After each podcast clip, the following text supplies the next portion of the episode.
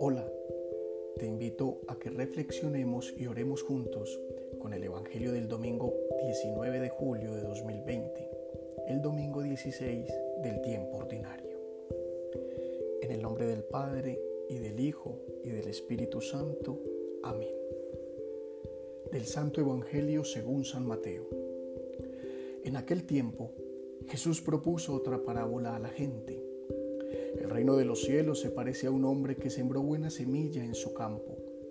Pero mientras la gente dormía, su enemigo fue y sembró cizaña en medio del trigo y se marchó. Cuando empezaba a verdear y se formaba la espiga, apareció también la cizaña. Entonces fueron los criados a decirle al amo, Señor, ¿no sembraste buena semilla en tu campo? ¿De dónde sale la cizaña? Él les dijo, un enemigo lo ha hecho. Los criados le preguntaron, ¿quieres que vayamos a arrancarla? Pero él les respondió, no, que al arrancar la cizaña podríais arrancar también el trigo. Dejadlos crecer juntos hasta la siega, y cuando llegue la siega, diré a los segadores, arrancad primero la cizaña y atadla en gavillas para quemarla, y el trigo almacenadlo en mi granero. Les propuso esta otra parábola. El reino de los cielos se parece a un grano de mostaza que uno siembra en su huerta. Aunque es la más pequeña de las semillas, cuando crece es más alta que las hortalizas se hace un arbusto más alto que las hortalizas y vienen los pájaros a anidar en sus ramas. Les dijo otra parábola. El reino de los cielos se parece a la levadura. Una mujer la amasa con tres medidas de harina y basta para que todo fermente. Jesús expuso todo esto a la gente en parábolas y sin parábolas no les exponía nada. Así se cumplió el oráculo del profeta. Abriré mi boca diciendo parábolas, anunciaré los secretos desde la fundación del mundo. Luego dejó a la gente y se fue a casa.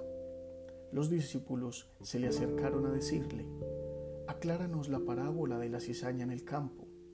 Él les contestó, el que siembra la buena semilla es el Hijo del Hombre. El campo es el mundo. La buena semilla son los ciudadanos del reino. La cizaña son los partidarios del maligno. El enemigo que la siembra es el diablo. La cosecha es el fin del tiempo y los segadores los ángeles. Lo mismo que si arranca la cizaña y se quema, así será el fin del tiempo. El Hijo del Hombre enviará sus ángeles y arrancarán de su reino a todos los corruptos y malvados y los arrojarán al horno encendido. Allí será el llanto y el rechinar de dientes. Entonces los justos brillarán como el sol en el reino de su Padre. El que tenga oídos, que oiga. Palabra del Señor. Gloria a ti, Señor Jesús. El Maestro continúa acercando el reino de Dios a los sencillos de corazón que lo escuchan. Sigue valiéndose de los ejemplos de la vida diaria para mostrar la presencia de Dios en el corazón de cada ser humano. El domingo pasado nos hablaba del buen sembrador. Ahora, en la misma secuencia de ejemplos propios del trabajo del campo y la tierra, nos habla de trigo, de mala hierba, de granos, de levadura. El evangelista reúne en un solo relato parábolas que tal vez Jesús contó en momentos diferentes, pero que sirven a un mismo propósito, y este es el valor inmenso que tiene lo pequeño en la obra de Dios. Las personas caemos una y otra vez en la misma tentación de dar importancia a las cosas grandes, las obras vistosas, aquellas de las que todo el mundo habla. En un medio como el nuestro, donde han adquirido tanta influencia las redes sociales y las tecnologías de la información, en ellas vemos diariamente cómo la sociedad pondera permanentemente las metas alcanzadas, los negocios concretados, los viajes anhelados, las obras sociales llevadas a cabo. Para todo hay una foto o un video en los que se deja constancia de nuestro protagonismo. Cada acto es un intento por conseguir más likes, más visualizaciones, más reconocimiento.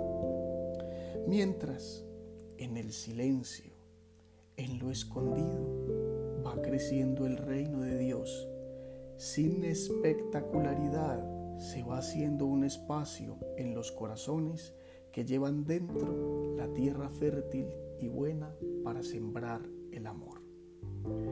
La parábola tan conocida del grano de mostaza y la de las tres medidas eh, de la levadura en la masa son claro ejemplo de que el Señor nunca empieza por lo grande, sino por las pequeñas cosas, aquellas que parece no cuentan, pero que unidas una tras otra van gestando una revolución en el interior del ser humano, cultivando el inmenso árbol que, además de hermoso, sirve para dar abrigo y, y sombra a todos, como el amor. Tres pequeñas medidas de levadura en una gran porción de harina, ocultas, harán fermentar lo que al ser amasado con esfuerzo se volverá delicioso pan para alimentar a todos como el amor.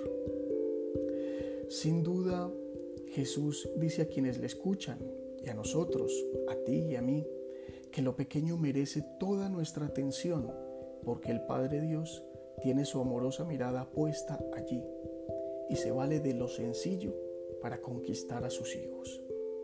Esas obras de amor que podemos hacer cada día por los otros, un saludo amable, una sonrisa contagiosa, una mirada alegre, alimento ofrecido en generosidad, palabras que den ánimo, esperanza y serenidad, creer en la bondad del otro, hablar con la verdad, ponerse del lado del indefenso y necesitado, solidarizarse con el enfermo y con el que sufre, respetar la vida y dignificarla en todas sus manifestaciones, cuidar el medio ambiente desde el hogar, todas estas y otras miles de detalles invisibles de la vida diaria harán de ese grano de mostaza y de esas pequeñas medidas de levadura la presencia invisible pero real del amor de Dios entre nosotros.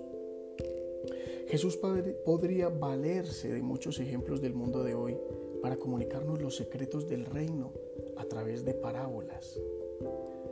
Tú y yo estamos atentos a escucharle. Para terminar, oremos juntos al Señor. Amado Padre, que has regado la semilla de tu amor y creado todo cuanto existe. Te alabo y te doy gracias por darme tu vida y ser obra de tus manos. Te pertenezco, solo en ti mi vida tiene sentido. Te amo Padre y mi deseo es amarte más. Por eso te pido me ayudes a vivir como hijo tuyo, al estilo del buen Jesús, con la libertad verdadera que me diste al crearme y amando a mis hermanos con el amor con que tú me amas. Deseo comprometerme en la construcción de tu reino, ayudando a hacer de este mundo un paraíso de amor con las pequeñas obras de cada día. Gloria a ti, que vives y reinas por los siglos de los siglos. Amén. Feliz semana.